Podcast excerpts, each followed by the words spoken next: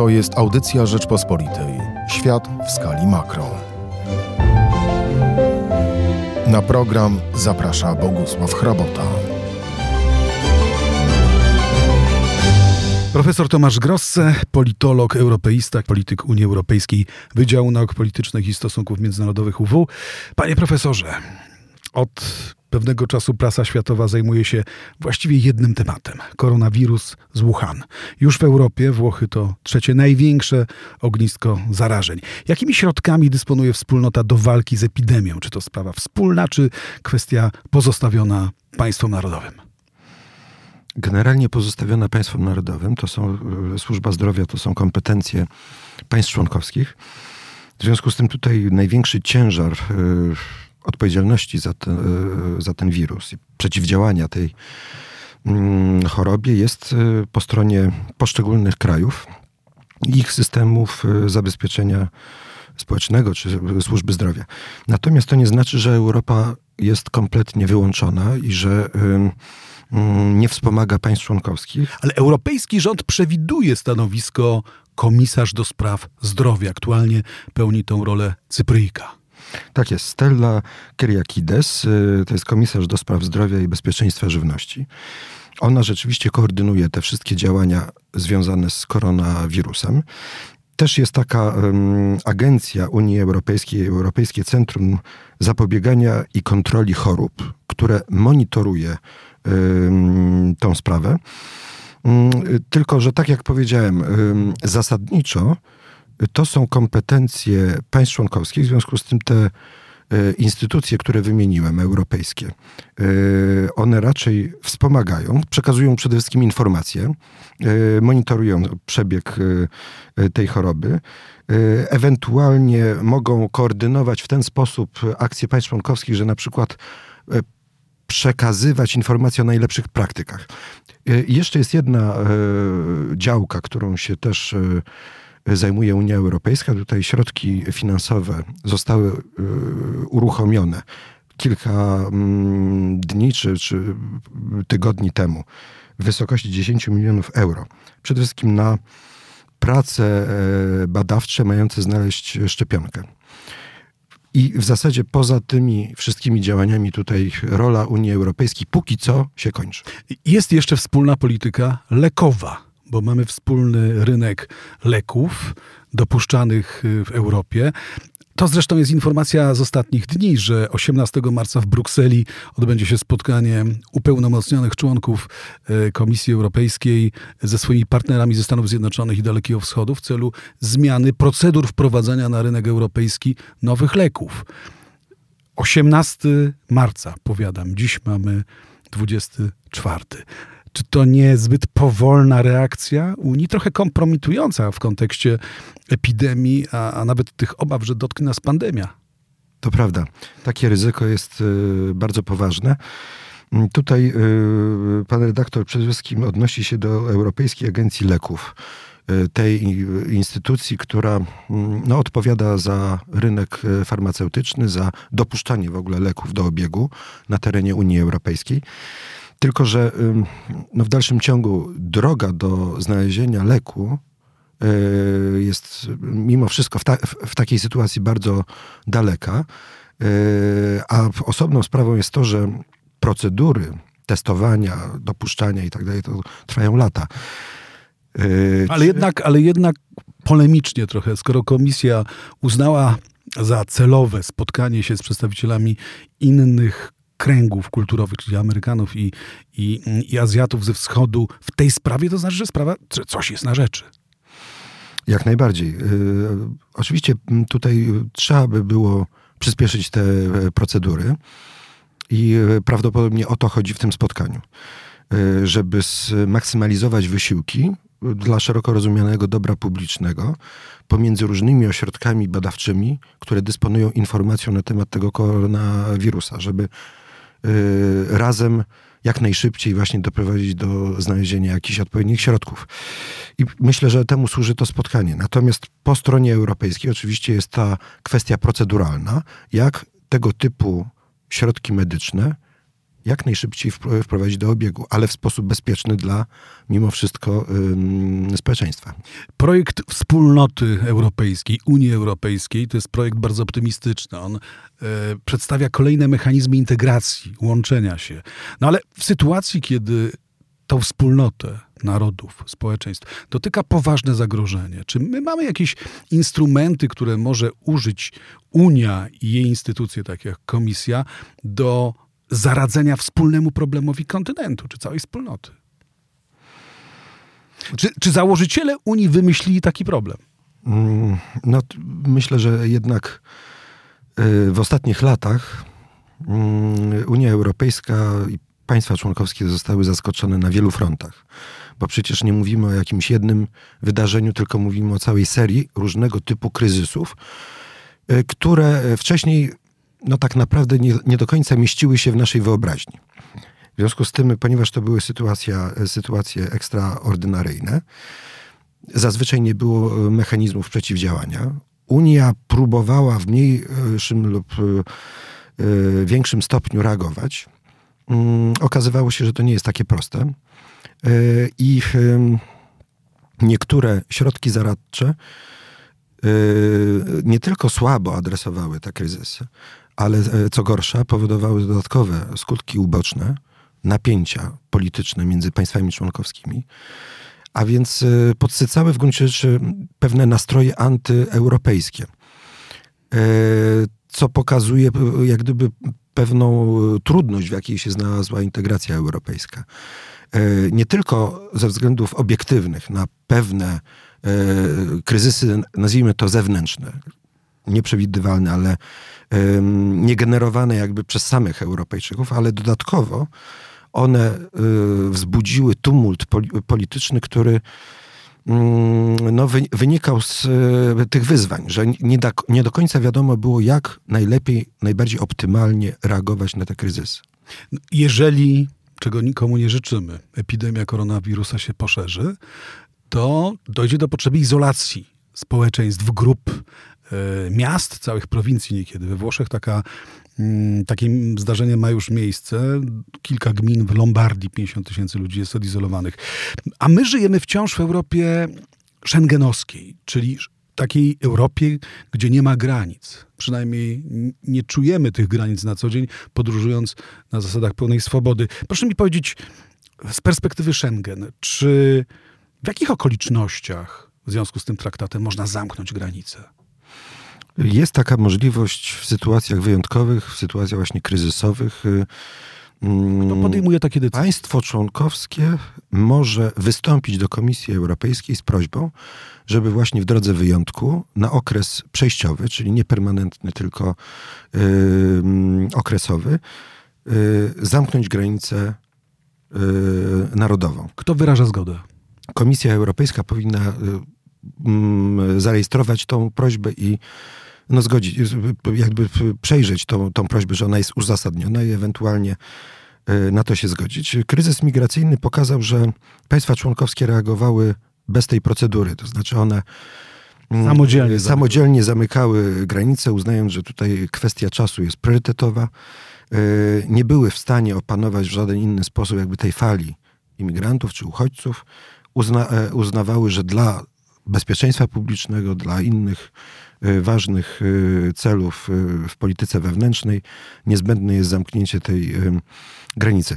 I tutaj troszeczkę mamy podobną sytuację. To znaczy prawdopodobnie stoimy przed, przed taką serią decyzji państw członkowskich, które będą zamykały granicę, a na pewno ją będą bardzo poważnie monitorować, bardzo uważnie kontrolować. Druga sprawa, która oczywiście z tym się bezpo, bezpośrednio wiąże, to są różnego typu ryzyka ekonomiczne. Wiadomo, że jeszcze przed wybuchem tej epidemii yy, gospodarka w strefie euro była bardzo słaba.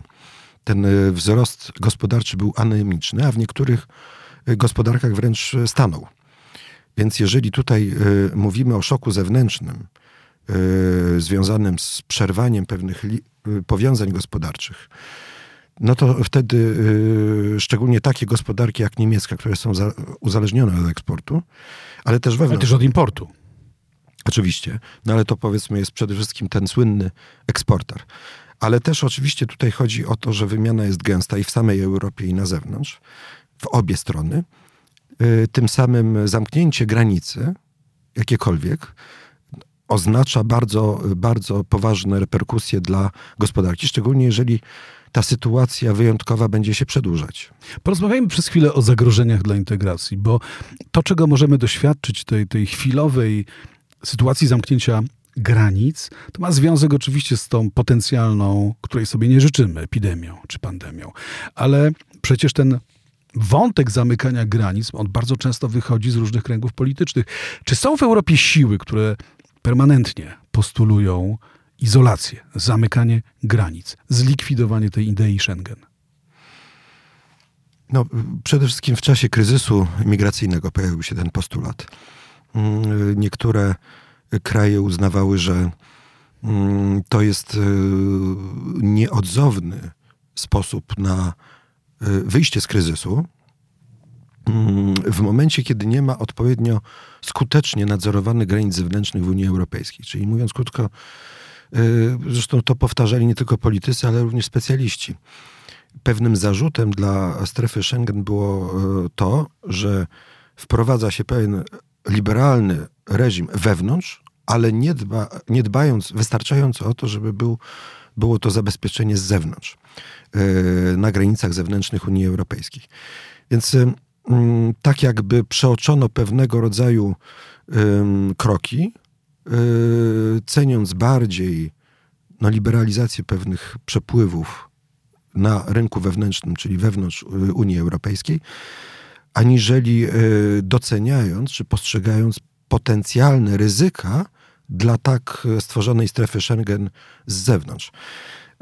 I bardzo podobny mechanizm na przykład specjaliści zaobserwowali w strefie euro, że dokonano pewnego skoku, jeśli chodzi o wspólną walutę, ale nie przewidziano na przykład pewnych instytucji, które by tą wspólną walutę zabezpieczały przed szok- zewnętrznymi szokami. No i tutaj w związku z tym za każdym razem pojawiają się tak naprawdę dwie recepty. Albo iść do przodu, czyli dobudować, tak, dobudować te brakujące elementy po to, żeby to zaczęło być funkcjonalne i przynosiło korzyści, a nie ewentualne ryzyka czy koszty w sytuacji wybuchu jakiegoś kryzysu, albo wycofać się na poprzednie pozycje, bardziej bezpieczne, bardziej można powiedzieć znane i społeczeństwu, i politykom, no bo państwa członkowskie wymyślono trochę wcześniej niż Unię Europejską. W związku z tym tam są instytucje, tam są procedury, tam są różnego rodzaju mechanizmy, które mogą reagować w sytuacjach trudnych. W sytuacji, kiedy na poziomie Unii Europejskiej chociażby te instytucje reagowania na kryzys zdrowotny, tak, na zagrożenie koronawirusem, no są bardzo słabe tak naprawdę. To są tylko uzupełniające czy koordynacyjne. No to oczywiście państwa muszą przejąć ten ciężar ochrony yy, własnych obywateli, a to oznacza, że prawdopodobnie nie ma innego sposobu na pewnym etapie rozwoju tej epidemii niż zamknąć granicę. Panie profesorze, zmieńmy troszeczkę temat. Dlaczego w zeszłym tygodniu nie doszło do porozumienia liderów Unii Europejskiej w sprawie budżetu na lata dwa tysiące dwudziesty pierwszy dwudziesty siódmy? Co się wydarzyło? Bezpośrednią przyczyną było to, że te państwa najbogatsze, yy, które są określane i sa- same siebie określają jako państwa oszczędne, yy, tak naprawdę zerwały ten szczyt. To znaczy uznały, że yy, ambicje europejskie, yy, budżetowe, pozostałych państw członkowskich, które tak się składa, są przede wszystkim beneficjentami tego budżetu. Czyli, czyli otrzymują pieniądze. Otrzymują więcej niż dają. Że te ambicje, te oczekiwania ze strony tych państw idą zbyt daleko. Ale jak popatrzymy na przykład na stanowisko Parlamentu Europejskiego w tej samej sprawie, to się okaże, że oczekiwania parlamentarzystów są jeszcze dalej idące, jeszcze bardziej ambitne. No mówiąc krótko, ani kanclerz Merkel, czyli reprezentująca państwo, które jest tym największym dającym pieniądze do wspólnego budżetu. Ani pozostałe cztery państwa, które tworzą tą grupę oszczędnych w Unii Europejskiej, nie były gotowe przyjąć proponowanego przez szefa Rady Europejskiej kompromisu, ponieważ ich zdaniem on był zbyt hojny, byśmy powiedzieli, dla budżetów, budżetu europejskiego, a tym samym bardzo mocno zobowiązujący dla tych państw, które są najbogatsze i najbar- największą składkę dają. Czy to jest poważny kryzys? Wydaje mi się, że w świetle tych wszystkich kryzysów, które my mamy obecnie albo w przeszłości, to oczywiście to nie jest jakaś wielka, wie, wie, wielka sprawa albo kryzys. Przede wszystkim dlatego, że on się powtarza co siedem lat. Tak? Te negocjacje nie są czymś niezwykłym. I zazwyczaj mają podobne... nie ma zagrożenia dla uchwalenia budżetu, pańskim zdaniem? Moim zdaniem nie ma. Nawet jeżeli weźmiemy te, te negocjacje jako specjalne, w tym sensie, że mamy bardzo głęboką wyrwę wynikającą z Brexitu, czyli jedno z tych krajów, które do tej pory najwięcej dawało do wspólnego budżetu, wyszło z Unii Europejskiej. W związku z tym pytanie do całej reszty jest takie, co my zrobimy? Czy będziemy raczej zwiększać nasze składki, żeby tą lukę zasypać, czy też będziemy właśnie szukać oszczędności? I na ten temat jest dyskusja, ale tak jak powiedziałem, to jest w gruncie rzeczy pewnego rodzaju normalność funkcjonowania Unii Europejskiej. My nie powinniśmy na to spoglądać jako na coś super wyjątkowego, jak na jakiś kryzys. Raczej to są normalne negocjacje i nawet jeżeli one są bardzo emocjonujące, bo te różnice interesów są widoczne i one są, nawet byśmy powiedzieli, bardzo głębokie. Być może bardziej głębokie niż na przykład w poprzedniej, poprzedniej turze negocjacji na ten temat. To w dalszym ciągu wydaje mi się, że to jest pewna norma i ja tutaj nie widzę bardzo dużych zagrożeń, żeby wcześniej lub później państwa członkowskie nie ustaliły jakiegoś budżetu. Chyba że dojdzie jakiś, do jakichś zdarzeń nieprzewidzianych, nagłych. Nazywają to ekonomiści czarnym łabędziem. Coś, co zmienia trendy, a jest nieprzewidywalne. Na przykład koronawirus z Wuhan. Gdyby doszło do epidemii w Europie, gdyby doszło do zawalenia się gospodarek europejskich, to z pewnością można założyć, że problemy z budżetem europejskim będą większe niż z dzisiejszej perspektywy. Czyli tak, jeśli nie dojdzie do nadzwyczajnych sytuacji, budżet raczej będzie. Moim zdaniem wcześniej czy później będzie. Jaki to będzie budżet? On będzie oscylował wokół jeden procent P K B w Unii Europejskiej. Bo... Czyli mniejszy niż dotąd, bo wypada Wielka Brytania. Mm, on będzie porównywalny z tym, co mieliśmy dotąd, tylko hmm, prawdopodobnie on będzie zdecydowanie mniejszy, zwłaszcza w tych pozycjach, z których Polska korzystała, czyli polityka rolna, polityka spójności. Hmm, natomiast w niektórych pozycjach ma nawet rosnąć. Yy, tych, które przede wszystkim są dyktowane przez te nowe priorytety, takie jak Zielony Ład. Yy, albo polityka gospodarka cyfrowa. Gospodarka cyfrowa, ale również polityka obronna. Pewnych rzeczy wcześniej nie było w budżecie europejskim, albo nie były tak silnie reprezentowane. Teraz jest trend yy, generalnie aprobowany przez większość sił politycznych, żeby w tych szufladkach zwiększać te wydatki. Natomiast y, oczywiście tutaj są, tak jak powiedziałem, różne interesy. Y, jedne kraje y, w niektórych sprawach się zgadzają, ale w innych y, te same kraje mogą mieć zupełnie odmienne interesy. W związku z tym ta układanka jest bardzo mozaikowa.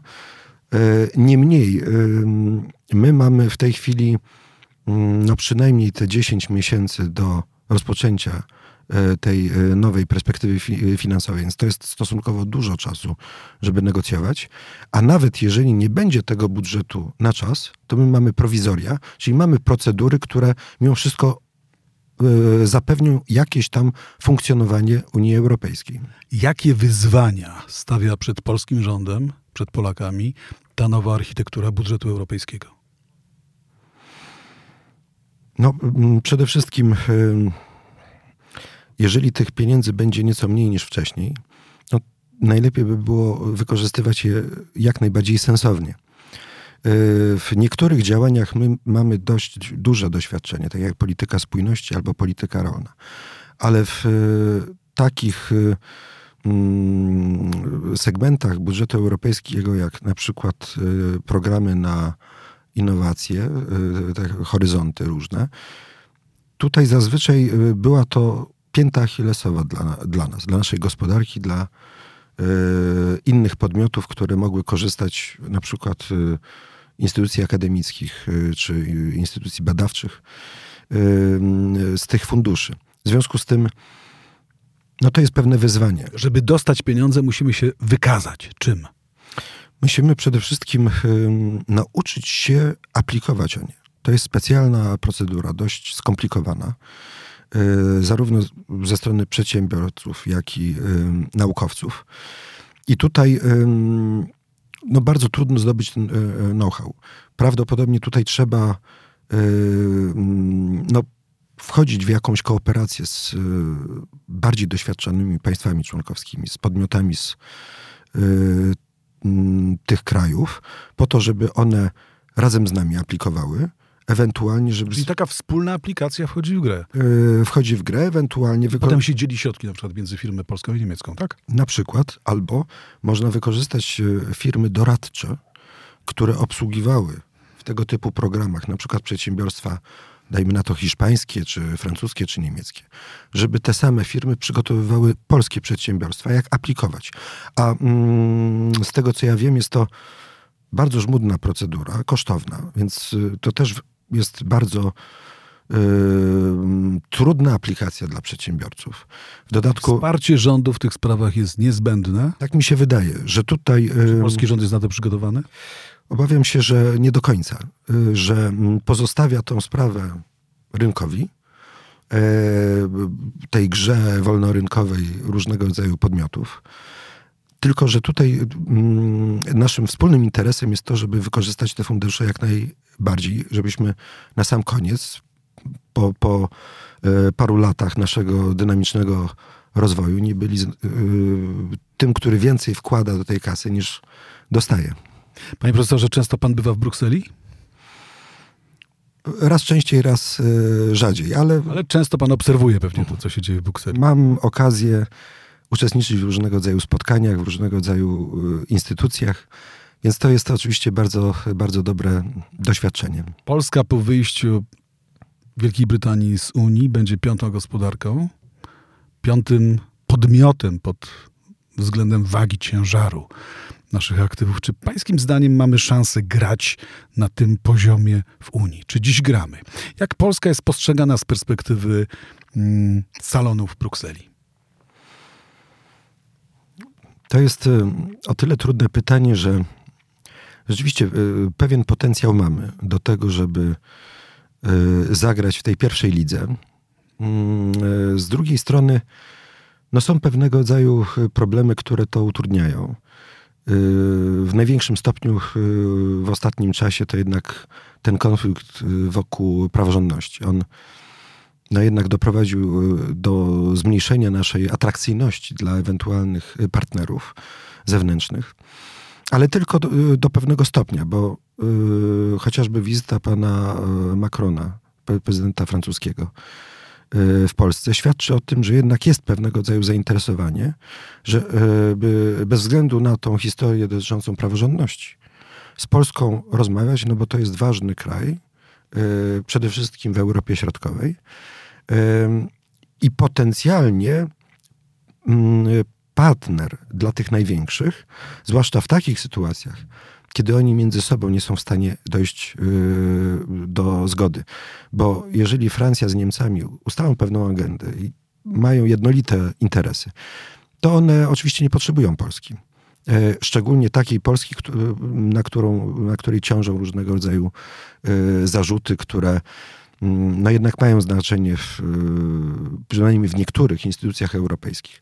Natomiast z punktu widzenia tych rozbieżności, a ich jest bardzo dużo, a nawet śmiem twierdzić, że w ostatnich miesiącach czy latach one się rozmnożyły. Mówię o różnicach podejścia do przyszłości Unii Europejskiej między Paryżem a Berlinem.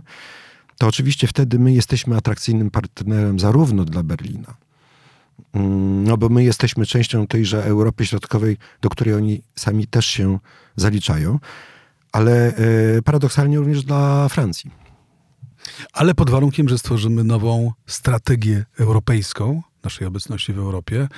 Mam wrażenie, że jest to poważne wyzwanie dla rządu. Gdyby pan był ekspertem rządowym, co by pan suflował, co by pan podpowiadał?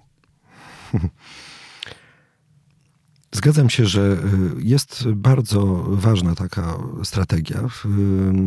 Ona dotyczy zarówno poszczególnych polityk sektorowych, szczególnie takich, które są żywo dyskutowane i wiadomo, że będą miały znaczenie na przyszłość, typu polityka migracyjna, ale yy, sytuacja na rynku wewnętrznym, różnego rodzaju działania, które właśnie dotykają tego rynku wewnętrznego, takie jak na przykład jak mają kształtować się podatki, czy trzeba obciążać tymi podatkami yy, duże korporacje cyfrowe, yy, czy raczej iść w kierunku protekcjonizmu, tak jak to proponuje prezydent Macron, czy odwrotnie, yy, to co było dotychczasową naszą narracją w polityce europejskiej, czyli zwiększać cztery swobody na rynku wewnętrznym, przede wszystkim ten zakres y, swobody usług, bo tutaj jest dla nas pewna szansa, dla naszej gospodarki. Oczywiście y, ja nie mówię, że polski rząd nie ma takiej strategii w tych różnych politykach sektorowych, natomiast sytuacja się bardzo dynamicznie zmienia i na pewno trzeba ją odświeżać. I y, y, pojawiają się nowe pozycje, No, czy, czy nowe propozycje właśnie dotyczące różnych aspektów. Nawet w, w trakcie tej de, debaty budżetowej. To jest zresztą bardzo ciekawe yy, na marginesie, że my nie dyskutujemy tylko o jakichś cyferkach, yy, o tym, czy, yy, w jakiej szufladce ma być więcej lub mniej, ale w niektórych sprawach te priorytety wyznaczają mm, szczegóły niezwykle istotny dla przyszłej polityki sektorowej Unii Europejskiej. Więc jeżeli my mamy jakieś stanowisko w polityce sektorowej, na przykład w polityce rolnej, dajmy na to, chcemy zrówna- zrównania dopłat bezpośrednich, no to to się odbija w tych negocjacjach finansowych. I ten przykład można powielać w każdej innej dziedzinie polityk europejskich.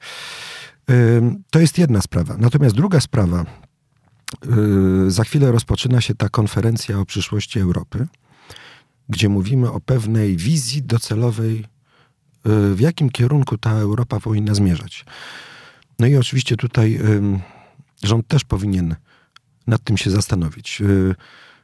Razem ze swoim zapleczem politycznym, bo to jest bardzo poważna sprawa.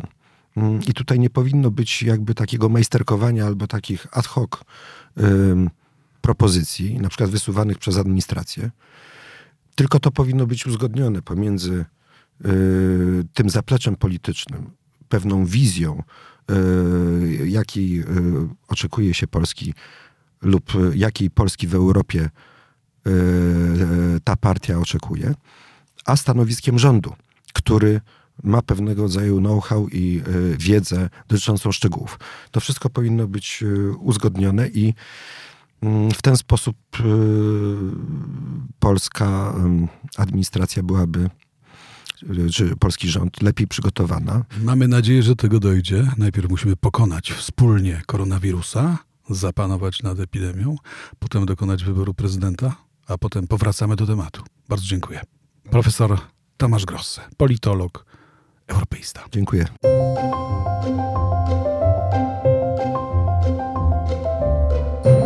To jest audycja Rzeczpospolitej. Świat w skali makro. Na program zaprasza Bogusław Chrabota.